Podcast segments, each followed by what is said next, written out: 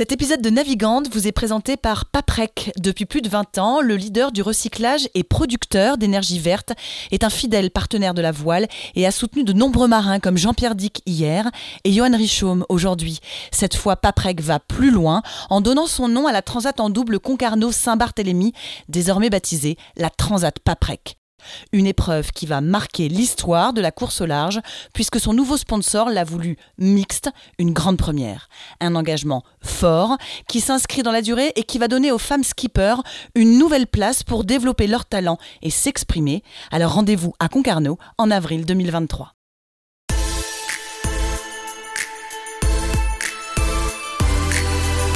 Bonjour à tous, bienvenue dans Navigante, le podcast dédié aux femmes de la course au large et de la régate, celles sous les feux des projecteurs, celles de l'ombre aussi, à ces femmes compétitrices, déterminées, qui mènent parfois mille vies en une. Elles vont vous raconter leur parcours, leur bonheur, leurs cicatrices, leur place dans le monde de la voile. Elles vont nous dire ce qui les anime encore et toujours. On va partir à la rencontre de ces navigantes très inspirantes. Navigante est produit par Tip Shaft, le média des professionnels et des passionnés de voile de compétition. Tip Shaft, ce sont deux newsletters hebdomadaires en français et en anglais, des podcasts, des événements, des formations, un studio de production de contenu, ainsi qu'une plateforme de vidéos à la demande et un festival du film que vous pouvez retrouver sur tipenshaft.com. Je suis Hélène Cougoul et vous écoutez Navigante. Elle a cette classe naturelle qui en impose une délicatesse aussi, qui en rien n'entrave sa redoutable efficacité, qui donne l'impression que rien n'est jamais un problème. Depuis plusieurs années, elle est une figure incontournable du monde de la voile, des plus grandes courses, des plus grandes compétitions, des plus grands marins, mais elle n'est pas sur l'eau. Sa patte, c'est à terre qu'elle la pose. Elle a dans chacune de ses poches une maîtrise de droit public et une autre de droit pénal. Pourtant, ce sont la communication, l'organisation, la mer et les marins qui vont jalonner sa route la grande période des Ormas, les plus grandes transats, les tours du monde et de l'Europe, elle sait. Laurent Bourgnon, Franck Hamas, Roland Jourdain, Marc Guillemot, Mike Horn, Hélène MacArthur, pour ne citer que, elle les a accompagnés. Elle a connu le tourbillon aussi médiatique d'une victoire dans le vent des globes avec Yannick Bestaven. La Coupe de l'América avec Groupama Team France, puis Orient Express Team, elle en était et elle en sera. C'est elle qu'on vient chercher. Et c'est pas rien. Pourtant, c'est une femme de l'ombre, un trait d'union aussi discret qu'essentiel entre la bulle d'une équipe, ses secrets et ses enjeux, et l'extérieur, celle qui saura protéger, dire ou faire dire l'essentiel et faire briller. Elle est maman et femme de marin, tout un programme aussi. Une gestion du quotidien avec laquelle elle compose entre deux courses, deux stratégies, deux journalistes et deux avions. Ah oui, il y a un peu plus de 20 ans, elle était aussi dans une Land Rover au départ du 9e rallye des gazelles au Maroc, sur des vagues de dunes sableuses. Bah ça aussi, elle sait faire. En ce moment, elle a la tête à la convalescence de son skipper, à la Transat Jacques Vabre, à la préparation de l'America's Cup en 2024. Caroline Muller est mon invitée dans ce nouvel épisode de Navigante et on a de la chance parce que c'est la première fois qu'elle répond à une interview en 26 ans. Bonjour Caroline, ça va pas trop stressée? Bonjour Eden, un grand merci pour cette invitation et si effectivement je suis très émue parce que comme vous l'avez dit c'est la première depuis 26 ans, donc c'est un grand honneur. Je suis encore une fois très émue, un peu fébrile parce que je suis pas rompue à l'exercice et comme vous l'avez dit ma vie est plutôt euh, en coulisses alors, euh, je vais te détendre déjà tout de suite, Caroline. On a le droit de se tutoyer dans Navigante. Donc, ça va ah. faciliter les choses. Avec grand plaisir, Hélène. Euh, écoute, avant qu'on parle de toi, on va prendre quand même des nouvelles justement de ton skipper. Comment va Yannick Bestaven? Alors, Yannick Bestaven prend son mal en patience suite à une petite chute en vélo lors d'un entraînement sportif. Euh, il s'est un peu abîmé, sérieusement abîmé. Ça le rend forfait pour la première course de la saison. Euh, mais il, euh, il est philosophe, donc il écoute sagement ses médecins. Euh, il, est, il essaye de rester calme et, et posé en attendant, en attendant de démarrer son la et revenir euh, plus fort euh, au mois de juillet, certainement au moment de la Rolex Fast Race. Petite euh, question comme ça, quand on s'occupe, je mets des guillemets à s'occupe, hein, bien sûr, d'un skipper, quand il y a des moments comme ça un peu durs, on a quel rôle à jouer? Un rôle d'écoute tout simplement être comme au moment de ces courses hein, et pour pour tous les sportifs que j'ai accompagnés ça a été ça. On est à leur service on est là pour eux. Pour les accompagner on répond à une demande on essaye de euh, de leur faire prendre un peu de recul parfois quand c'est dur comme ça, parce qu'un coup d'arrêt pour un sportif, c'est jamais simple quand on a un esprit de compétition, quand on est un peu touche à tout et, et, et que de par leur, euh, de par leur carrière, ils, voilà, ils sont, ils sont, ils sont en permanence dans le dynamisme et dans, dans l'action. Donc là, euh, là, il faut, faut, faut savoir, faut savoir écouter, philosopher et, et rendre les choses positives, en rigoler aussi. Voilà, c'est, ça va passer ça va passer. Et puis il va se remettre. Bon, Caroline, je vais commencer avec ma première question, qui est une question rituelle dans Navigante. Si je te dis les femmes et la voile, la place des femmes dans la voile, qu'est-ce que tu me réponds? Ah oui, tu, peux prendre du temps. Hein. C'est une question un peu à brûle pour point. On aura le temps d'en parler plus après. Alors, la femme, de, le rôle ou la place des femmes dans la voile comme dans la vie euh, est pour moi euh, aussi nécessaire que celle des hommes. Euh, nous avons tous un rôle à jouer. chacun en fonction de nos compétences, de nos singularités. donc pour moi, tout, tout le monde a sa place, homme ou femme, homme et femme. On est là pour travailler ensemble. On on a des capacités ou des capacités sans doute différentes, euh, mais euh, mais chacun a sa place. Il a pas de pour moi c'est pas un problème d'homme ou de femme, c'est c'est juste une question de personne. On va reprendre un peu du début, euh, Caroline. Il y a quand même un truc qui m'intrigue hein, quand on regarde ton parcours. Comment est-ce qu'on passe de de maîtrise de droit au pluriel, alors euh, maîtrise de droit pénal et public, hein, on l'a dit, à euh, une des grandes références de, la communication dans le monde du nautisme. Ça, s'est passé où le virage en fait? Ben, le virage, euh, il a eu lieu à un moment, comme souvent dans la vie, hein, j'ai eu un échec. J'ai présenté le barreau que j'ai un petit peu raté à très peu de points près, rien, rien du tout j'aurais pu recommencer. Mais sur ma route, j'ai rencontré deux superbes personnes. Une euh, pas très connue dans le monde de la voile qui est Jeff Kalek, euh, quelqu'un qui, qui a travaillé pendant des années du côté de Karnak, euh, qui était un ami et qui m'a fait rencontrer une autre personne qui est Laurent Bourgnon, Laurent que j'avais croisé au détour des Grands Prix Orma euh, euh, lorsque je travaillais épisodiquement euh, pendant mes études. Et voilà, on a on a sympathisé. Et au moment de cet échec dans mes études, Laurent m'a dit bah écoute, ne pleure pas, Caro. là, tu vois, la route du Rhum se dessine devant moi et j'ai besoin d'une aide, d'un relais, parce que mon la personne qui s'occupe de ma presse qui était Maglone Turca à l'époque, euh, est basée à Marseille. Elle peut pas forcément être en Bretagne à mes côtés tout le temps. Est-ce que tu veux bien être son relais? Donc j'ai dit bah écoute, oui là tu vois effectivement c'est ça sera certainement plus sympa que de rester pleurer sur mon triste sort. Donc je viens t'accompagner avec grand plaisir. Et, euh, et en fait il m'a fait découvrir un découvrir un univers incroyable euh, qui était en mouvement, en action. Moi à l'époque j'étais quand même assez jeune, donc euh, je quittais les bancs de la fac, mon droit et l'austérité du droit parce que quand on fait du droit on apprend tout par cœur. On a des piles et des piles euh, de, de, choses à apprendre, que ce soit de la jurisprudence, des articles, du code pénal, etc. Donc tout d'un coup s'ouvre un univers juste incroyable dans lequel j'ai plongé aux côtés de gens fabuleux euh, comme, comme lui, Laurent évidemment, qui euh, qui m'a appris plein plein de choses, qui m'a fait rencontrer des gens tels Jean Troyer, un immense un immense montagnard, des gens tels que Steve Ravussin, des gens comme Mike Horn. Donc tu te rends compte euh, toute cette, bande de copains suisses qu'il avait quand je les écoutais raconter leurs histoires, c'était juste fabuleux, euh, un univers d'aventure de, de, de, personnes engagées très responsables qui préparaient leurs aventures, etc., et qui, les vivaient à 100%. Et là, je me suis dit, mais c'est juste incroyable cet univers, euh, ces univers de montagne, de mer, etc. Euh, donc, j'ai travaillé avec Laurent sur cette préparation de la route du Rhum 98 aux côtés de Maglone, et euh, de fil en aiguille, j'ai rencontré d'autres personnes. Euh, j'ai vécu le rallye des gazelles avec une personne que j'ai rencontrée au moment de la route du Rhum, euh, et puis ensuite, j'ai eu aussi cette chance incroyable de rencontrer sur mon chemin vraiment Philippe Fac, qui est un homme euh, incontournable du milieu de la voile euh, euh, des années 80-90, qui a navigué à l'époque avec Loïc Karadec, qui ensuite a monté cette société qui s'appelle Royal Organisation, puis Royal Production, qui nous avait fait vivre des moments de voile incroyables, qui étaient hyper visionnaires, parce que cette Royal Production, justement, justement, il y avait, c'était une salle de prod à ciel ouvert à chaque Grand Prix et on était diffusé dans, voilà, sur les télés, sur les télés à chaque Grand Prix. C'était dingue. Il y avait 80 personnes. C'était fou, fou, fou.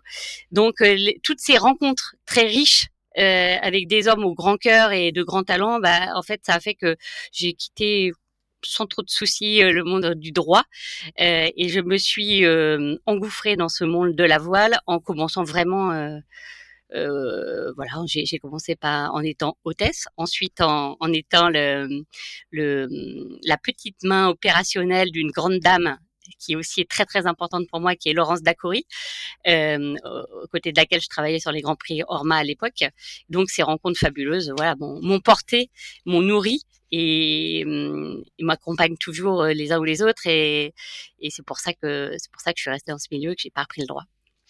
Il y avait euh, des des accointances un peu particulières avec la mer et les bateaux euh, dans ta famille, dans ton enfance ou, euh, ou pas plus que ça? Alors ma, ma, maman euh, a pratiqué le 470 euh, dans un club qui s'appelle le SNOW, la Société nautique de l'Ouest, aux côtés de personnes comme les frères Pajot, etc. Donc elle était très très portée par cela, mais la vie faisant, elle s'est un petit peu éloignée des, des bateaux et des pontons. Donc j'avais pas plus de pas plus de pré de, de c'était pas c'était pas forcément un sport, il n'y avait pas de prédisposition du tout non. En revanche j'ai toujours habité près de la mer donc pas à Vannes pas très loin de la Trinité sur Mer donc régulièrement on allait voir euh, euh, ce qui se passait du côté de la Trinité qui était vraiment le port d'attache de très très grands marins de bateaux fabuleux euh, tels bah, le Royal de Philippe et, et Loïc Karadec euh, VSD des bateaux incroyables pour l'époque. Euh, et forcément je dessinais beaucoup le bateau VSD qui était tout blanc avec un petit arc-en-ciel je m'en rappelle très bien. Et ça me, sans doute que j'avais, j'avais une petite sensibilité. Quand tu parles de ta première expérience avec cette rencontre euh, euh, bah, décisive finalement avec euh, Laurent Bourgnon et cette, cette route du Rhum, tu, tu as appris comment les choses, tu as commencé par quoi, on prend par quel bout en fait quand, ça arrive ça, alors que effectivement on sort de, plusieurs années de, de droit, ce qui n'a quand même pas grand chose à voir pas grand chose à voir effectivement dans, dans le fond, mais dans, dans la dans la forme, la méthodologie. Euh, bah, forcément, quand on fait du droit, on est voilà, on est très organisé, très ordonné, euh, et, et, en fait, ce, cet état d'esprit, cette façon d'être et de faire. Euh, peut être répliqué euh, dans tout ce que vous faites dans votre vie. Donc quand Laurent m'a dit hop viens m'aider, effectivement euh, Maglone Turca m'a un peu expliqué ce qu'il fallait que je fasse, donc j'ai été très disciplinée, j'ai suivi à la lettre toutes ses recommandations. À la suite de ça, et Laurent m'a dit allez hop prépare aussi un petit peu tout ce qui est avitaillement etc. C'était pas très compliqué non plus et, il était hyper bienveillant et hyper partageur et il y avait beaucoup de, de, de bienveillance et beaucoup de volonté de transmettre. Donc euh, il m'a guidé et facilement euh, facilement quand facilement j'ai su faire ce qu'il me demandait ce qui était très très simple. Euh, et avec euh, avec de l'écoute de la méthode de la bonne volonté du dynamisme en fait on s'adapte très très bien surtout surtout dans ce dans ce milieu. Et cette équipe à l'époque était celle de Laurent. Autour de lui il y avait toute une équipe technique juste dingue et fabuleuse qui était aussi très accueillante euh, et qui euh, qui m'a qui m'a super bien porté. Des partenaires que Laurent avait à l'époque avec Primagaz, Jean Gauvin du groupe Accor à l'époque aussi qui étaient déjà là. c'était des c'était des gens juste dingues. En fait, j'étais accueillie comme si c'était une famille en fait qui m'avait toujours eu à ses côtés. Donc en fait, quand vous avez vous êtes entouré de gens comme ça, ça déroule. Il n'y a pas de une jeune, une jeune fille, une jeune femme qui, qui déboule, ça n'a pas fait sourciller quiconque. Personne. Personne. Franchement, ça a été, euh, ça a été, euh, c'était assez naturel en fait. Il euh, n'y avait, pas de problème. À partir du moment où vous êtes volontaire, dynamique et que vous faites les choses par plaisir, avec le sourire, je pense que voilà, les gens vous accueillent tel que vous êtes et, facilement. Quel souvenir tu gardes de Laurent Bourgnon? Pouh, mon Dieu, euh, c'est une personne, euh, une personne à laquelle je pense très régulièrement, euh, surtout dans des moments un peu de doute ou d'interrogation. C'est quelqu'un qui m'a tellement donné, qui m'a tellement conseillé. c'est c'est un sourire. Ça, Laurent, c'est un sourire, c'est une joie de vivre. C'est un homme libre qui a accompli beaucoup de choses avec euh, avec son cœur, avec une grande rigueur. Euh, et, euh, et, ça, ça me, ça, ce sont deux côtés que je trouve euh, super parce que hum, c'est à la fois, à la fois la, la, légèreté de faire ce qu'on veut librement, mais avec méthodologie et toujours beaucoup de sérieux, sans se prendre au sérieux. En fait, c'est ça le truc, c'est que on fait les choses euh, le plus professionnellement possible. Euh, en plus, Laurent était quelqu'un qui réfléchissait beaucoup, qui faisait beaucoup de choses par lui-même, donc il innovait aussi beaucoup dans sa. on n'était pas sur des écuries comme aujourd'hui. Hein. on mmh était, c'était plus entre guillemets artisanal. il y avait beaucoup de réflexion, beaucoup de ouais de, de professionnalisme, de d'inventivité, de créativité, et à la fois beaucoup de de liberté de partage avec une bande d'amis solide, euh, toujours prêt à, à, rigoler. Euh, mais quand il fallait prendre des barres de course, voilà, on y était et puis on, y allait avec sérieux, quoi. En, voulant gagner, évidemment. Bah, évidemment. c'était, c'était cette expérience de 98, c'était juste incroyable puisque, puisque en plus euh, Laurent gagne sa deuxième route du Rhum, donc c'était juste fantastique, fantastique. Le chemin, il s'échelonne comment pour toi euh, Puisque là, tu dis, euh, euh, on m'a même demandé à un moment de faire de l'avitaillement, donc on est quand même loin du domaine de la communication là. comment est-ce que ça commence à se tisser pour toi? À quel moment tu te dis, ça va être ça, c'est ça que j'ai envie de faire alors, je ne me suis rien dit du tout, Hélène. Je me, je, je me suis laissée guider par le hasard de fabuleuses rencontres.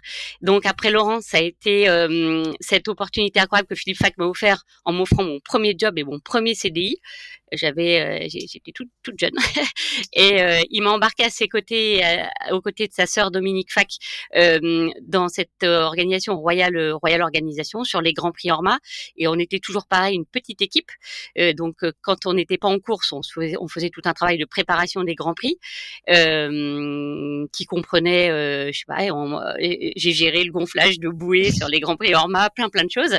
Et sur le terrain, en revanche, j'étais l'assistante assistante euh, opérationnelle de Laurence Dacoury, qui est une grande dame de la de la communication dans le sport, pas que dans la voile, hein, dans le sport. Elle a une agence sur Paris qui s'appelle l'agence Blanco-Negro. Elle-même est une ancienne sportive athlète et, euh, et elle a toujours œuvré auprès de grands sportifs, euh, que ce soit dans le judo, dans l'athlétisme et dans notamment de Riner, évidemment. Entre autres, entre autres. Et, et, et, Laurence, avec beaucoup de bienveillance, et un monsieur qui s'appelle Vincent Auru aussi à l'époque, qui rédigeait les communiqués euh, sur les enfin pour Philippe Fac et pour le pour l'organisation pour l'Orma. Euh, ils m'ont tous les deux vraiment beaucoup accompagné. Ils, m'ont donné beaucoup. Ils m'ont ils m'ont donné tous les tips. Ils m'ont ils m'ont accueilli. Ils m'ont tout appris sur le terrain en fait. Et euh, le, le, contact de ces gens qui étaient encore une fois bienveillants, je me suis dit bah en fait bah, je les suis quoi, je les je les copie et je, je me laisse entraîner dans leur sillage parce que c'était euh, c'était avant tout en fait une volonté de travailler ensemble et avec ces personnes-là. Et en fait petit à petit effectivement je me suis plus orientée vers la, vers les relations presse tout d'abord, euh, mais parce que portée par ces par ces personnes en fait qui m'ont qui m'ont inspiré, qui m'ont qui m'ont donné envie de les de les suivre et qui m'ont tout appris. À l'époque, il y avait euh, beaucoup de femmes sur les pontons et dans les organisations? Alors, euh, de mémoire, il y avait, euh, on, était peu, beaucoup moins nombreux et nombreuses qu'aujourd'hui. Euh, il y avait déjà pas mal de femmes dans la communication. Donc là, je pense à, aux copines qui sont toujours là aujourd'hui, comme les Caro Conchetti, Liane Millet. il y avait Guéno Lagallois à l'époque. Il y avait, il y avait aussi bah, Estelle Gravelot qui est toujours là dans le Figaro. Il y avait il y avait qui euh, on était pas mal de femmes en fait en communicante, relations presse, en marin. Il y avait exclusivement que ah, exclusivement non non je j'en oublie certaines parce que moi j'évoluais plus dans les euh, au milieu des multicoques et, et, des ormas donc là il y avait pas mal d'hommes mais Karine Fauconnier est arrivée. Voilà sur Sergio Tacchini. Euh, mais déjà dans le milieu des, de l'IMOCA et de la voile légère il y avait des femmes évidemment marins. Euh, mais dans la com, c'est vrai qu'il y avait pas mal de femmes et très peu d'hommes. Ce qui est quand même un peu toujours le cas aujourd'hui, même si on va parler de l'évolution. Comment est-ce que tu expliques justement que euh, c'est un métier, et notamment dans la voile, hein, puisque c'est le domaine qui nous, euh, qui nous parle, justement, on retrouve plus souvent des femmes? Dans la com, tu veux dire? Oui. écoute, je ne me l'explique pas forcément parce que je. Est-ce que c'est le seul endroit où on a bien voulu leur faire une place au départ?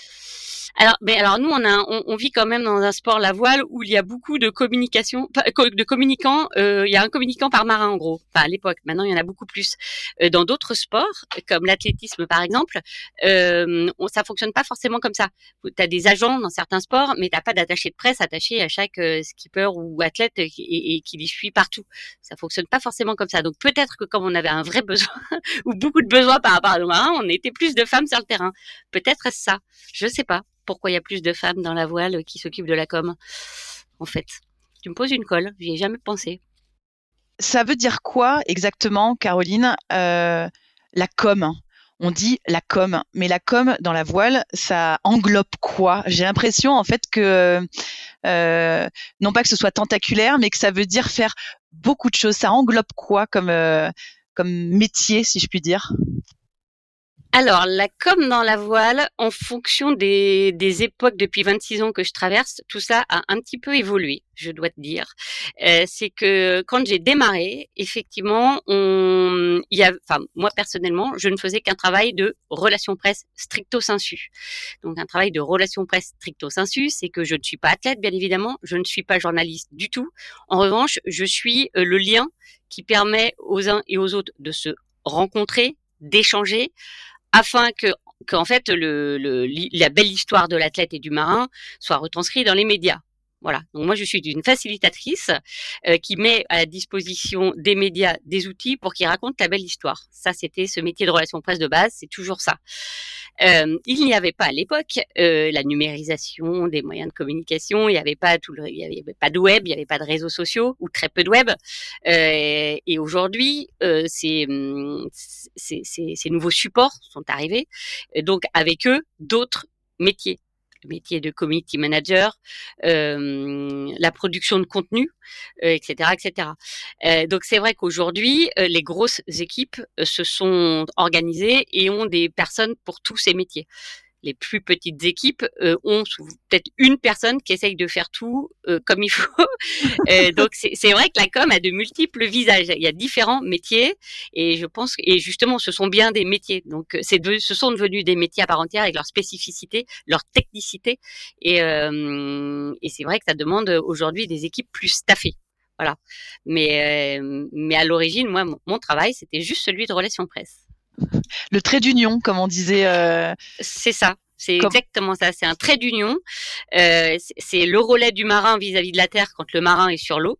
Donc souvent, euh, vous êtes un point d'entrée, enfin lui vous appelle et, vous devez être là justement à son écoute pour retranscrire l'histoire le plus justement possible, puisque euh, alors encore une fois, avant il y avait il y, avait très peu de gens qui rentraient en contact avec le skipper quand il était à bord. Aujourd'hui, c'est un peu plus simple avec les moyens de communication modernes, ces, messageries euh, instantanées, euh, les vocaux qu'on peut envoyer, etc. C'est un peu différent. Ça aussi, ça change la physionomie de la communication avec du marin, tout ça. Mais quand j'ai démarré, on était vraiment one to one, le marin et moi. Et ensuite, hop, j'étais un ce point d'entrée pour les journalistes qui voulaient raconter l'histoire des marins. Aujourd'hui, un journaliste qui aurait un numéro de portable d'un skipper, euh, voilà, pourrait communiquer avec lui comme ça. On est loin de Sanlis Radio, Hélène. et des fax qu'on envoyait, parce qu'à l'époque de la route du Rhum 98, on envoyait des fax au bateau. je pense que les plus jeunes qui nous écoutent ne savent même pas de quoi on parle. Hein. Ah pardon, et je m'égare. Caroline, comment on gagne la confiance d'un skipper pour lequel on travaille? Comment on se choisit et comment on comment on gagne cette confiance mutuelle? Alors, peut-être qu'au début, euh, on se choisit pas, puisque souvent, ce sont souvent les partenaires du skipper euh, qui choisissent les communicants et ensuite, parfois, ils nous mettent en relation avec le marin. Parfois, à l'inverse, euh, ça peut être l'inverse, pardon. Euh, mais en tout cas, peu importe, je pense qu'il faut euh, du temps euh, pour se parler ensemble, pour se découvrir, pour savoir qui est l'autre. Je dirais presque dans, comme dans un couple. Hein, tout ça, c'est une relation qui se construit un peu sur du long terme. C'est hum, c'est savoir être à l'écoute, c'est beaucoup de discrétion, c'est savoir rester à sa place euh, et, euh, et puis euh, et puis faire son travail le mieux possible, je pense, comme le marin ou le skipper fait aussi son travail du mieux possible. C'est le respect l'un de l'autre. Voilà, je pense que tout ça, ce sont des ingrédients qui fait que, que l'alchimie prend bien. Voilà, ça a toujours été ça, en tout cas moi, la manière de faire avec les différents skippers avec lesquels j'ai travaillé. Donc ça a été ça beaucoup. C'est vrai que les relations vraiment que j'ai pu nouer parce qu'on a passé beaucoup de temps ensemble avec différentes expériences de courses courtes ou de courses longues, euh, ça a été euh, ça a été Franck Franck Hamas, bien sûr. J'allais, je voulais que tu nous en parles justement de, ah bah, de cette collaboration qui a duré très longtemps. Alors cette collaboration, elle a démarré euh, grâce à Vincent Bord qui euh, qui était euh, responsable et qui a fondé la société Welcome on Board, qui avait pour client historique Groupama. Et moi, j'ai travaillé après Philippe Fac. Je suis partie chez Vincent Bord et j'ai eu la chance donc de travailler pour pour Franck aux côtés de Vincent et euh, et avec Franck et bien de fil en aiguille pareil c'est nouer cette relation euh, euh, au travers des bah, des compétitions des échecs des réussites et ça s'est fait au fil de l'eau pendant dix ans. Et c'est vrai qu'au bout de dix ans presque je suis capable de parler à sa place parce que ou de, de me dire bon bah là ok c'est pas le moment d'aller lui parler il va mal te recevoir ou au contraire bah là super on partage un super moment parce que voilà, il y a eu de la réussite ou parce qu'on est dans un bon mood et on sait qu'on est dans un bon mood quoi. C'est c'est je sais pas comment t'expliquer ça, c'est c'est à force de se côtoyer et de partager des choses ensemble mais toujours dans le respect quoi. C'est voilà. C'est ça. Qu'est-ce que tu retiens de ces euh, ces dix années, bah, notamment euh, avec euh, avec ce, ce, marin et ce personnage qui est euh, Franck Hamas euh, moi, je retiens beaucoup de. Hum, j'ai pris beaucoup de, hum, de plaisir à bosser aux côtés de Franck et de toutes ses équipes. Franck a un niveau d'exigence euh, incroyable, une curiosité incroyable. Euh, c'est une bête de boulot incroyable. Donc euh, forcément, quand vous côtoyez un personnage comme ça, il, il, élève le niveau de jeu de tout le monde, et vous ne pouvez que progresser à ses côtés et d'essayer d'être à son niveau, quoi, en fait. Donc, euh, donc euh, je retiens que du plus. Ça n'a pas toujours été simple, hein, ça s'est fait parfois dans la douleur et dans les pleurs, mais peu importe parce que le résultat est le résultat est là quoi donc et surtout je pense que on toute l'équipe mise en place par Franck et Steph Guilbeault à l'époque, euh, avec euh, vraiment plein plein de, chevilles ouvrières qui étaient derrière euh, tout ça, bah, on, ils ont réussi à satisfaire ce que souhaitait le partenaire qui était Groupama, parce qu'au final, n'oublions pas que nous travaillons aux côtés de marins qui sont bah, qui sont qui, qui, qui, sont sponsorisés par des par des marques. Et ces marques, si elles sont là, c'est qu'elles ont des, des besoins et, on travaille tous aussi à la réussite à la fois du projet sportif du marin c'est sûr, mais aussi à, à répondre à l'objectif de la marque qui s'engage, euh, qui dans la voile, enfin qui dans le sport en général, quoi. J'ai l'impression que une des euh, une des clés aussi quand on occupe le, le, le poste que tu as, c'est euh, d'être capable de s'adapter parce qu'ils sont quand même pas tous pareils les marins quand même tous autant qu'ils sont. Ah non, je te confirme. je te confirme. Euh, ouais, l'adaptation est une clé. Ça c'est très clair. Adaptation, disponibilité, euh, ce sont des, ce sont, ce sont des, des, mots très très importants. Mais je pense que dans tous les domaines de la vie, quand euh, quand vous voulez euh, que les choses se passent bien, avec votre entourage d'une manière générale, euh, je pense qu'il faut être en capacité de de, de s'adapter à l'autre, tout en ne s'effaçant pas, on est d'accord, hein, parce que il faut que s'ils sont venus vous chercher, c'est aussi parce que vous avez des, des choses à leur apporter. Mais euh, il faut savoir de temps en, il faut savoir quand euh, vous pouvez imposer des choses et quand au contraire vous devez euh, euh, bah, vous adapter effectivement à, à, leurs demandes, à leurs besoins, etc. C'est c'est c'est tout un travail. Ouais, c'est un travail quotidien, c'est un travail de connaissance euh, de l'un des uns et des autres, en fait. Ça, ça, se passe, tout ça, ça se passe ensemble. Caroline, ta route a croisé aussi celle euh, d'Anne MacArthur, si j'ai bien euh, lu. Ouais. Euh, avant qu'on en parle un peu plus avant, est-ce que c'est pareil de d'accompagner un skipper homme ou une skippeuse? Euh, alors, tout ça, c'est une question de personne. Les sensibilités ne sont pas les mêmes. Donc, quand vous vivez un tour du monde, euh, comme le Trophée Jules Verne avec Franck et l'équipage de Franck, euh, et un tour du monde euh, avec Yannick Bestaven sur son IMOCA, ou un tour du monde en solitaire avec Hélène sur Beyond Q Castorama à l'époque, euh, c'est les difficultés pour chacun sont, sont les leurs et sont singulières. Chaque tour du monde est particulier et chacun les, les vit avec sa sa, sa, sa ouais, son, sa singularité, sa sensibilité. Donc travailler avec Hélène euh, et vivre ce tour du monde avec Hélène, qui elle ne communiquait qu'avec Marc, avec Marc Turner à l'époque. Euh, nous, on avait le droit que d'écouter les conférences du matin avec le bateau. On n'intervenait surtout pas. Euh, C'était, il y avait beaucoup d'émotions, beaucoup plus d'émotions. J'ai jamais vécu une émotion pareille avec Franck ou Yannick. C'était pas la même façon. Il y avait pas la même pas la même façon de s'exprimer depuis le bord. Voilà. Donc ça, c'était un vrai, une, chose différente. Mais, mais tous, tous, euh, Hélène comme euh, comme Franck ou Yannick, si on parle de Tour du Monde, euh, avaient cette volonté de réussir coûte que coûte et de s'investir et de s'engager. Ça, c'était euh, c'est quelque chose que vous aviez chez tous chez tous les marins et j'imagine tous les compétiteurs qui s'engagent pour euh, euh bah, qui s'engagent sur un événement. je pense qu'ils sont ils ont tous ça chevillé au corps. Après, c'est la manière de chacun de, de restituer et de les vivre de l'intérieur. Il n'y a que ça qui change pour moi. Le reste est identique. Tu as un souvenir de, de ces fameuses conférences du matin, justement, mmh. d'échanges entre Mark Turner et, euh, Hélène MacArthur pendant son, son tour du monde en solo? Ouais, j'ai plein de souvenirs de, à la parfois des souvenirs euh, très joyeux où les choses se passaient bien. Donc euh, voilà, il y avait beaucoup de beaucoup de, de, joie, de partage, etc. Et parfois des moments très douloureux où il y avait de la souffrance euh, souffrance physique parce que bah il fallait quand même euh, il fallait quand même tout donner et que et qu'à la fin du tour du monde ou à des moments précis du tour du monde ça a été dur physiquement, moralement.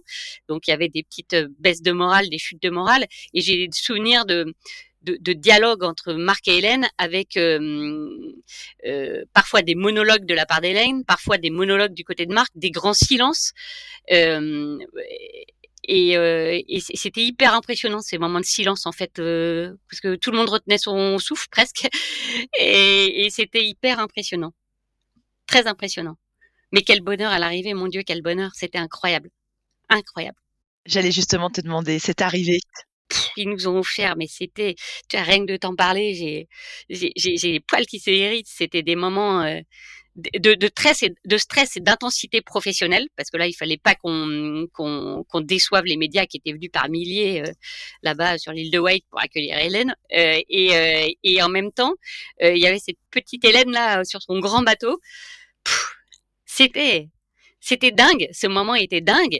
Et après, euh, et après, en fait, on a vécu voilà ce, ce, ce un, un, espèce de, de, de, tunnel de médias où tu voyais Hélène passer en zone mixte devant tout le monde. Et puis, et puis le soir, tu te retrouves avec un petit bout de bonne femme qui te raconte tout. c'était, c'était incroyable. C'était d'une d'une émotion. C'était un grand grand moment de voile. C'était super. Les témoignages de tout le monde qui affluait, c'était c'était dingue. C'était dingue. Est-ce qu'on arrive à hum, je pense que oui, vu l'émotion avec laquelle tu racontes ça, même euh, plusieurs années euh, après. Mais est-ce qu'on arrive à, à, bien profiter de ce moment-là? Parce que justement, quand euh, quand ils arrivent et qu'en l'occurrence quand elle arrive après ce tel exploit, puis on parlera évidemment du Vendée Globe de, de Yannick Bestaven, quelque part c'est là aussi où toi tu dois entrer euh, entrer dans le game et, euh, et voilà satisfaire comme tu le dis tous les journalistes qui sont là. Comment on se prépare à ces euh, à ces moments-là? Ils ressemblent à quoi ces moments-là? Là tu parles de, de milliers de, de, journalistes qui étaient venus de, de, médias qui étaient là pour elle. Ah ben en fait tu tu toi t'es le skipper sort de sa bulle de concentration presque. Ça y est son travail à lui est achevé. Le tien démarre donc t'es très concentré encore une fois très méthodique. Tu as tout à la minute près, tout est orchestré, programmé. Euh, ce sont des moments où tu ne respires pas trop, mais d'un autre côté, comme tu es spectateur, parce que quand ton skipper donne des interviews, forcément, toi, tu le regardes à ce moment-là, et en fait, tu vois tu vois, tu vois cet échange, cette, euh, ce bonheur qui se lit sur son visage. Euh, tu vois, tu as la chance de voir euh, ses yeux, parce que quand les marins quittent leur bateau, après quelques mois et semaines de mer, ils ont des yeux incroyables, empreints de mer, en fait.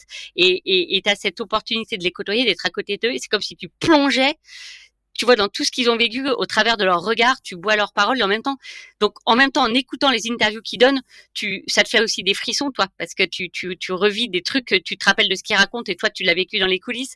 Et donc, c'est quand même des moments chouettes, mais en revanche, c'est certain qu'il faut être euh, d'une concentration absolue, parce que c'est, c'est à la minute près, et tu, ton, mon métier à moi, comme je te disais tout à l'heure, c'est d'être le lien entre le marin, le skipper et, les médias. Les médias ont des impératifs, c'est à la minute que ça se passe, notamment sur les chaînes de télé. Donc tu peux pas, tu, tu peux pas te foirer quoi. Il faut, faut, faut être sérieux quoi. C'est là où, là il faut pas rigoler. C'est pas un moment où tu rigoles. Même si c'est des grands moments, évidemment, de, joie, de, joie et, d'émotion. Euh, euh, continuons avec ces moments de, joie et d'émotion euh, avec ce, ce Vendée Globe complètement dingue remporté par, par Yannick Bestaven, que tu accompagnais à l'époque et que tu accompagnes toujours. un Vendée Globe à, à rebondissement. Comment est-ce que toi, tu as vécu cette, cette course et puis cette fin de course surtout, à ta place à toi? Alors cette course, elle a démarré avec Maître Coq euh, quelques années auparavant, parce qu'une course c'est pas que le moment de course, hein, ça se prépare bien en amont. Euh, donc j'ai eu la chance euh, d'accompagner Yannick auparavant sur son classe 40 et avec Maître Coq depuis 2019. Et et en fait, les mois en amont ont été euh, euh, très tranquilles et cool parce que nous, on est passé sous tous les radars et donc on a préparé cette course de façon très sereine euh, avec la méthodologie de Yannick et de son équipe qui a été de beaucoup naviguer, etc. Donc ça, ça a été des mois des mois chouettes qui ont été quand même entravés par le Covid, donc ça nous a un peu compliqué deux trois trucs. Et le moment de, du départ de la course a été aussi très particulier puisque aussi Covid, donc on n'a pas pu partager ou les uns les autres n'ont pas pu partager euh, tout ce qu'on avait à partager ou qu'on avait l'habitude de partager sur un moment de départ, mais ça a été quand même vachement fort quand on avait la chance d'être sur le ponton. C'était c'était un moment incroyable. Euh, ce départ avec ce brouillard a été aussi euh, un moment d'émotion euh, important parce que quand vous avez des éléments naturels euh, qui, comme de par hasard, viennent couvrir une flotte de solitaires qui partent pour un tour du monde, bah, ça aussi c'était un signe euh, fou. et après, il y a eu tous ces moments de course avec plus ou moins de réussite pour Yannick. il y a eu ce moment dramatique avec Kevin où là, on a tous retenu notre souffle, souffle et ça a été un moment très très très très fort. Et les, les jours qu'on, évidemment, le moment où on a retrouvé Kevin, ça a été ah, c'était dingue. ça a juste été dingue. Je, je, suis hyper émue encore parce que ça a été une nuit. Euh, T'étais en relation avec euh, avec Yannick cette nuit-là justement? Non, non, cette nuit-là, c'était justement très particulier parce que c'était vraiment la direction de course et un petit comité qui était constitué du, en tout cas chez nous, du team manager et du directeur technique, donc Anne Combier et, et Jean-Marie Doris. Jean-Marie Doris voilà, euh, qui était en relation avec la direction de course et les autres équipes concernées. Euh, donc nous, on était en deuxième rideau, mais, mais bien évidemment, Anne Combier, euh, qui est une autre grande dame de la voile et qui m'a aussi beaucoup épaulée et accompagnée et donné ma chance, et, et merci, euh, nous tenait au courant, nous, derrière, euh, régulièrement de ce qui se passait. donc évidemment, dès que Kevin a été retrouvé, hop, on l'a su très rapidement. Donc waouh, voilà, tout le monde, tout le monde a repris sa respiration et et c'est un moment très fort. Ouais, un moment très très fort. Donc euh, ce moment euh, heureux euh, des retrouvailles bah, a été quand même suivi de, quelques heures difficiles, en tout cas mentalement pour Yannick, ça c'est clair, parce qu'il a fallu se remettre en course. Déjà comprendre que Kevin était bien là, donc il a fallu qu'il re-switch en disant waouh, ok c'est bon, voilà, reprendre le cours de sa course. Donc ça, ça laissait un peu de lui, en tout cas chez lui, nous à terre, confortablement dans nos canapés, on s'y, on s'est remis un peu plus vite. Lui, ça a été plus compliqué de se remettre en mode course. Et euh, il y a eu euh, toutes ces mers du sud là qui étaient euh, aussi un petit peu compliquées. Le passage du Cap Horn, où là, tu vois, dans mon condition de sanglier, je me souviens encore. Voilà, c'est ça. Et, et, et alors là, moi, c'est un moment euh, que j'ai que, que j'ai vécu avec beaucoup de joie et en même temps euh, qui m'a rendu malade pendant trois jours parce que évidemment, moi, la communicante, qu'est-ce que je demande à mon skipper, c'est de c'est de nous appeler au moment du passage du Cap Horn, sauf qu'il était en pleine tempête et que et que et que là, je reçois un coup de fil. Euh, un coup de fil surréaliste qui m'a qui m'a dit mais Caro qu'est-ce que tu qu'est-ce que tu fais pourquoi, pourquoi, tu lui demandes des trucs pareils alors qu'il est en pleine tempête? Donc là, quand votre skipper vous, vous dit que mon Dieu, c'est la guerre, euh, mon bateau va se casser, euh, je vais jamais y arriver, euh, c'est un moment très très dur parce que les vents étaient très violents. Et quand vous, communicante, vous commencez à, lui demander Ah, tu m'enverrais pas une petite photo, tu me ferais pas un petit son Oh, bah dis, tiens.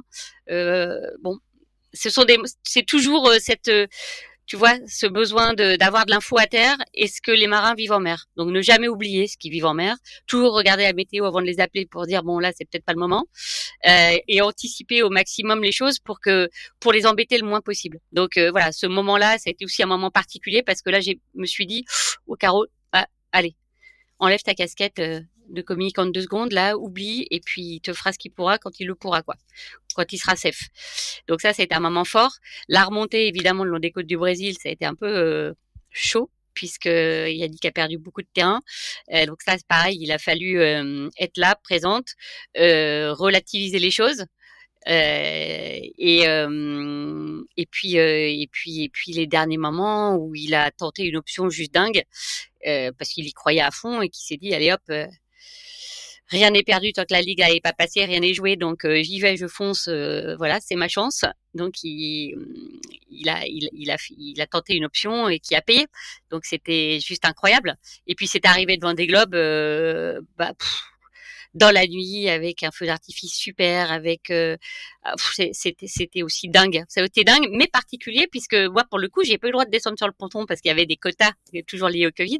Donc je n'ai retrouvé Yannick que au moment de la zone mixte, donc très très loin. Mais alors ce moment, ça a été aussi fou. C'était fou. Justement, j'allais euh, te poser cette question-là, puisque tu dis effectivement, moi la communicante. Euh, à quel moment tu te dis, alors attention, parce que là, je vais basculer de euh, communicante pour Yannick Bestaven à communicante pour le vainqueur du Vendée Globe? Alors ça, ça s'est fait ça s'est fait euh, un petit peu. Yannick a franchi la ligne et après, tu sais, tu avais ces histoires de, de, de, de, compensation, etc. Donc ça s'est fait euh, vraiment tout au dernier moment. Euh, anticipé Vous aviez anticipé tous? Tu sais, on avait été, tellement échaudés avec cette histoire de remonter le long du Brésil où on a vu son avance se fondre comme neige au soleil pour vraiment se retrouver euh, euh, dans une position qui n'était plus celle de leader. On s'est, on s'est pas autorisé en fait tu vois, dans notre tête, on se l'est pas autorisé, que ce soit l'équipe de Maître Coq ou nous, le team voile. Euh, voilà, un petit peu de superstition, certainement aussi. Donc, euh, on, c'est quand même les marins sont un peu superstitieux de manière générale. Donc, euh, on se l'est un petit peu interdit. et en fait, on s'est organisé assez tardivement. Mais comme chaque euh, personne du team, que ce soit Anne Combier, la team manager, Jean-Marie Doris, euh, notre partenaire qui a quand même vécu euh, tous les Vendée Globes depuis 92 ou presque, tout le monde était quand même, c'était tout le monde est, tout le monde avait l'expérience. Donc on s'est mis en ordre de marche sur le tard pour satisfaire, voilà, tout, tout, toutes les tous les domaines qu'on avait à, satisfaire. Ça ressemble à quoi Ça ressemble à quoi le tourbillon médiatique d'un vainqueur de Vendée Globe quand on est à ta place, Caroline? Ah, c'est c'est c'est magique parce que c'est magique. J'étais très très, j'étais d'abord très contente, euh, voilà, pour toute l'équipe, pour le partenaire, pour Yannick, c'était voilà, pour la famille Yannick, pour ses petites filles, c'était c'était c'était juste génial. Et là, tu te dis bon bah voilà, il a fait le job. Maintenant, à moi. Euh, tu, reprends ton petit papier, là, tu réponds, tu mets des batteries de secours de partout, tu essayes de répondre à tous les journalistes. Et là, tu as un, un agenda, bah voilà, au cordeau, euh, minute par minute. Et tu as un Yannick qui, et c'est ça que je trouve fabuleux chez ces marins, d'une manière générale, c'est qu'ils arrivent mais vidés de je sais combien de jours de mer, qu'ils ont et ça fait partie de leur travail, tu me diras, mais néanmoins, ils trouvent et ils puisent en eux cette force incroyable euh, de répondre comme ça dans le tourbillon d'une arrivée à... Je, je, je, je, je sais même plus combien d'interviews on a donné, mais ça a été incroyable. Il est arrivé à 4h30 du matin à peu près, et on a terminé le soir, il était 22h, euh, et on a enchaîné avec une des rendez-vous à Paris, bien sûr, dans les rédactions. Qui, qui vont inviter Yannick a posteriori. Donc on a enchaîné sur deux trois jours de rendez-vous à Paris il a fait une petite pause chez lui pour voir sa famille et on est reparti à Paris huit jours après. Donc euh, c'est un truc, euh, c'est un truc incroyable. Et ensuite, et ensuite, euh, il y a eu cette année aussi qui a suivi où tu as eu l'impression que les sollicitations diverses et variées, que ce soit des films, des livres, etc. tout ça, ça a continué jusqu'à en 2021, quoi. Et ça continue certainement encore, mais dans une autre mesure. Mais c'est vrai que ça change. ça a été dingue. Cette année 2021 était dingue. Dans quelle mesure tu as ton mot à dire, toi, justement, sur euh, toutes les sollicitations qu'il peut avoir? C'est le skipper qui choisit ou toi, tu as ton mot à dire, tu le conseilles, vous échangez? Alors, euh, moi, je lui propose, parce que ça passe, en général, les médias passent quand même par moi. Euh, il y a des émissions dont on discute, parce que il y, y, a les médias news, il y a le news qu'on traite évidemment, parce que quand vous êtes victorieux, vous devez répondre aux news, ça me paraît évident. Après, il y a les émissions qui sont peut-être plus posées en plateau, où là, éventuellement, je lui pose la question, il me dit oui, il me dit non. Voilà, en fonction de. Mais il m'a pas souvent dit non, voire jamais.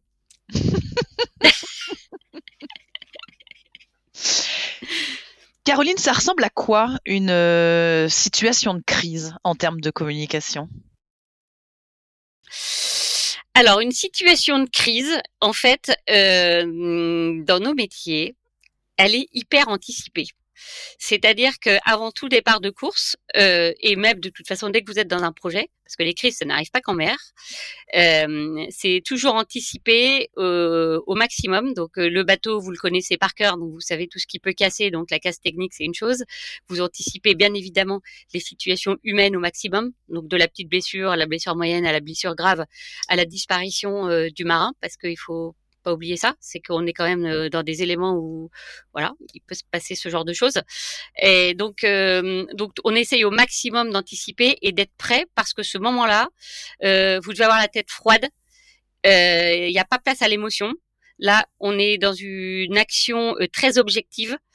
Tout est bien séquencé. Les questions qui doivent être posées au skipper quand il vous appelle à ce moment-là sont anticipées, écrites, et il y a une espèce de process qui est en place. Euh, il y a des référents communication euh, de crise euh, dans notre team. Donc, si Yannick a un problème, et pas si on parle de Yannick ou de Franck ou de qui vous voulez, il y a un référent qui doit appeler en plus de la direction de course ou en plus du cross si vraiment c'est la cata. donc tout le monde sait ça et cette procédure de crise est travaillée avec le skipper en amont. Voilà. Donc un moment de crise, c'est pour le coup là il n'y a pas d'émotion. Si vous avez de l'émotion à ce moment-là précis de la gestion de la crise, c'est que hum, c'est que c'est que ça va pas. Là, vous n'êtes plus pro, quoi. Il faut et c'est là où c'est là où vous switchez, quoi. Vous voyez ce que je veux dire? C'est que tous les même si vous connaissez très bien le skipper, si voilà, si vous avez correspondu avec lui tous les jours, tous les jours, tous les jours, il faut vous remettre dans voilà dans une situation plus pas neutre, un peu de plus en retrait. Voilà, pour pouvoir gérer ce moment-là parce que de toute façon à l'intérieur ça vous affecte forcément, mais c'est pas le moment de le faire savoir quoi. C'est pas votre rôle.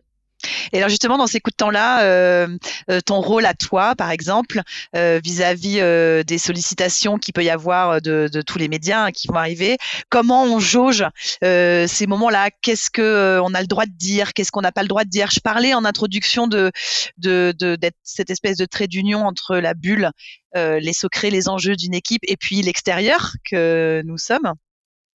Euh, évidemment, toi, tu sais tout. Et donc, euh, euh, comment on jauge ce qu'on dit, ce qu'on ne dit pas, comment on protège, comment on demande aux journalistes d'attendre ça, dépend de la crise. Ça dépend de la crise. si c'est une crise très très grave, et bien évidemment, le skipper n'est pas du tout mis en avant dans les médias, enfin en tout cas n'est pas sollicité et ne peut pas être sollicité. Donc ça sera ou le team manager ou le partenaire en fonction de qui aura été défini comme porte-parole à ce moment-là. Euh, et ça, on s'en tient stricto sensu à ça. Et on donne des rendez-vous en revanche aux médias. C'est-à-dire que dans une situation de crise, vous énoncez le problème factuellement, et ensuite vous donnez rendez-vous aux médias en disant bah, dans un quart d'heure, dans dix minutes, dans une heure, dans deux heures, on se refait un petit point euh, par visio ou à l'époque un petit point presse, etc. Physique, ça, ça dépend où vous êtes et comment les choses se passent, mais maintenant avec la visio c'est très facile comme ça.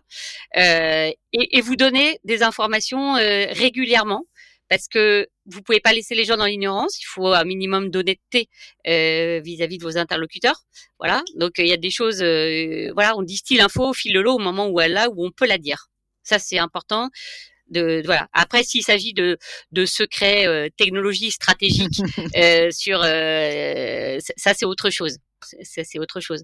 Mais euh, sur une crise grave qui implique du physique ou une casse de bateau, un dématage, un chavirage, c'est des points réguliers que vous donnez. Vous laissez pas les gens dans l'expectative dans sans, sans nouvelles comme ça pendant des heures.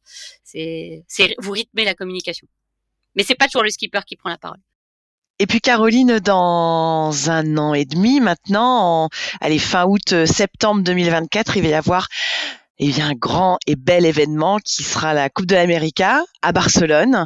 Et la belle nouvelle, eh bien, c'est qu'il y aura un défi français, un challenger français avec euh, Orient Express euh, Racing Team. Et tu vas faire partie de l'aventure. Ça représente quoi la Coupe de l'Amérique Hélène, c'est vraiment un, une super nouvelle. Il y, a, il y a beaucoup de gens qui ont œuvré pour que ce défi euh, existe, comme Stéphane Candler et, et, et, Bruno Dubois particulièrement. je suis vraiment ravie de leur confiance et qui m'est qui m'est appelé pour vivre à nouveau cette expérience de l'America's Cup que j'avais vécue en 2017 avec avec le défi monté à l'époque notamment par Franck et, et d'autres personnes. je suis évidemment très fière parce que la Coupe d'Amérique c'est quand même un défi entre yacht club qui et, et, qui nous permet de représenter notre nation au plus haut niveau euh, de compétition avec euh, des confrontations euh, avec des, des, des, équipages vraiment ultra performants sur des bateaux euh, modernes et, de, de, grande excellence. Donc c'est un, c'est, c'est, une grande fierté de faire partie de cette équipe euh, aujourd'hui et, il va falloir, euh, moi en tout cas à mon poste aussi, être au niveau euh, de, de l'ensemble de l'équipe, euh, de ces marins qui vont qui vont performer sur ces bateaux. donc je vais m'y employer et autour de moi il y a, il y a une super équipe avec laquelle je, on a déjà commencé à travailler. Donc on fera au mieux pour faire parler de ce de cette Coupe de l'Amérique en France. Justement, tu parles de, ton travail. Euh, juste une petite précision. Quand on a ton poste euh, à toi, euh, c'est différent comment la Coupe de l'Amérique Et d'ailleurs, est-ce que c'est différent? Alors, c'est différent. Moi qui viens beaucoup du monde de la course au large, en France, oui, c'est différent puisqu'il y a cette dimension internationale que l'on peut voir sur certaines courses euh, IMOCA peut-être, mais là vraiment ça, ça dépasse les bornes de. c'est, incroyable puisque face à nous, on a quand même des équipes euh, qui viennent du monde entier avec euh, des communicants qui viennent du monde entier, des journalistes qui viennent du monde entier.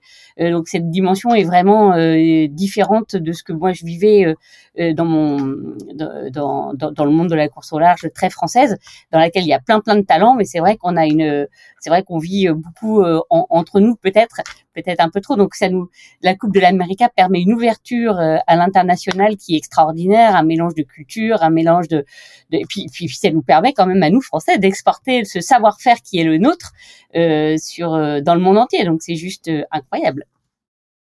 Qu'est-ce que ça dit qui est enfin une Women America's Cup? Alors c'est génial. c'est génial et euh, et c'est vrai que bah, tu, tu, peux me dire voilà c'est le protocole qui l'impose donc il faut le faire. Euh, Peut-être que certaines équipes le prennent comme ça. Moi je trouve ça fabuleux euh, et en tout cas Orient Express Racing Team avec l'association Team France et la Fédération française de voile. Euh, ils ont organisé des sélections incroyables avec différents ateliers. Ils prennent, euh, enfin c'est pas des équipes ABC. Voilà, on a trois équipes avec avec des talents. On travaille vraiment euh, à une vraie sélection pour avoir des équipes performantes et avoir euh, formé en fait former une euh, une génération pour la voile de demain. C'est ça qui est super et, le fait qu'il y ait une compétition complètement dédiée aux femmes nous impose aujourd'hui de former des femmes et, et donner euh, à ces femmes l'accessibilité aux bateaux volants. Mais je trouve ça juste euh, incroyable parce que c'est pas donné à tout le monde et, euh, et, et, ça va permettre plus tard peut-être à davantage de mixité dans notre milieu de la voile. Je pense, ça va permettre ça et je trouve ça super. Qu'est-ce qui, euh, quand toi tu as pu les, les, voir dans ces sélections, alors je parle surtout des jeunes femmes puisque c'est c'est quand même l'objet de notre de notre podcast. Euh, Qu'est-ce qui t'a euh, marqué, peut-être bluffé, même chez ces jeunes femmes alors, ce qui m'a bluffé chez ces jeunes femmes, c'est vraiment leur euh, leur détermination. Elles savent toutes où elles veulent aller. Elles ont des projets en fait de de de, des projets euh, oui de, de, de sportif. Alors là, c'était celui euh, d'être sur la Women America's Cup, de, de concourir pour ça. Ça a été, c'est peut-être aussi de faire les jeux. C'est en tout cas, c'est de briller euh, et de vivre leur passion pour la voile à 100% au plus haut niveau, en s'investissant corps et âme. Euh, et ça, c'est détermination chez ces femmes qui sont souvent quand même très jeunes, euh, cette maturité qu'elles ont, euh, c'est fou. Et en plus, elles sont compétentes dans tous les domaines. Ce sont des têtes bien faites.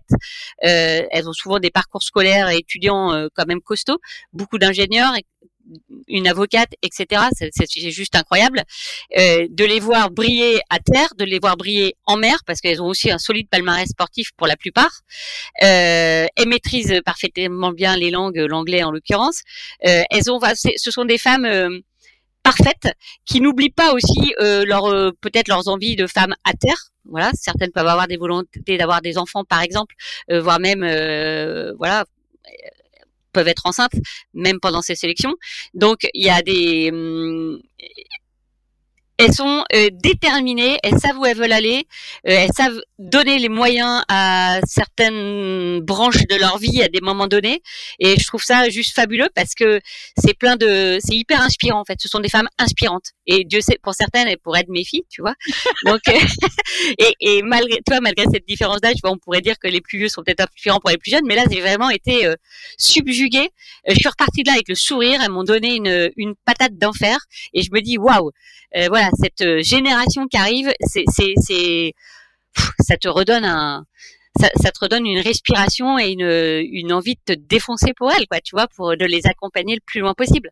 Et je suis super ravie et, et sont toutes, toi, peu importe qui est sélectionné ou pas, j'ai, rencontré euh, des candidates extraordinaires qui ont toutes et un rôle à jouer, que ce soit sur le bateau ou à terre ou peu importe dans les projets qu'elles vont, avoir, on en entendra parler forcément. Et je trouve ça bah, super. J'ai été subjuguée un super moment de partage, d'échange avec une autre génération, quoi. Donc top. Merci beaucoup, Caroline Muller. Je pense qu'on va s'arrêter là parce que c'était vraiment euh, parfait pour euh, pour finir. Euh, eh en tout cas, merci, merci Hélène de cette opportunité de voilà de d'interview. Ça m'a fait très très plaisir de, de converser avec bah, toi. merci. Et puis on, on souhaite en tout cas aux, jeunes générations d'avoir la chance aussi de pourquoi pas et eh ben euh, de pouvoir être accompagnées par toi parce que si elles t'ont subjugué, je pense que elles auront aussi de la chance d'être euh, accompagnées par toi sur cette euh, sur cette Coupe de l'Amérique et, et, on l'espère pour elles en tout cas les les prochaines. Merci beaucoup Caroline. On va te laisser. On t'a pris pas mal de temps. On sait qu'il y a beaucoup beaucoup de choses sur le feu en ce moment. Alors merci beaucoup pour ton temps et à très bientôt. Merci Hélène. Merci d'avoir écouté cet épisode de Navigante produit par Tip Shaft. N'hésitez pas à nous dire ce que vous en avez pensé, n'hésitez pas non plus à le partager. Et si vous souhaitez suivre l'actu de la voile de compétition, abonnez-vous à la newsletter de Tip Shaft, c'est gratuit, elle est envoyée chaque vendredi à 17h et pour vous inscrire, ça se passe sur tipenshaft.com. À bientôt.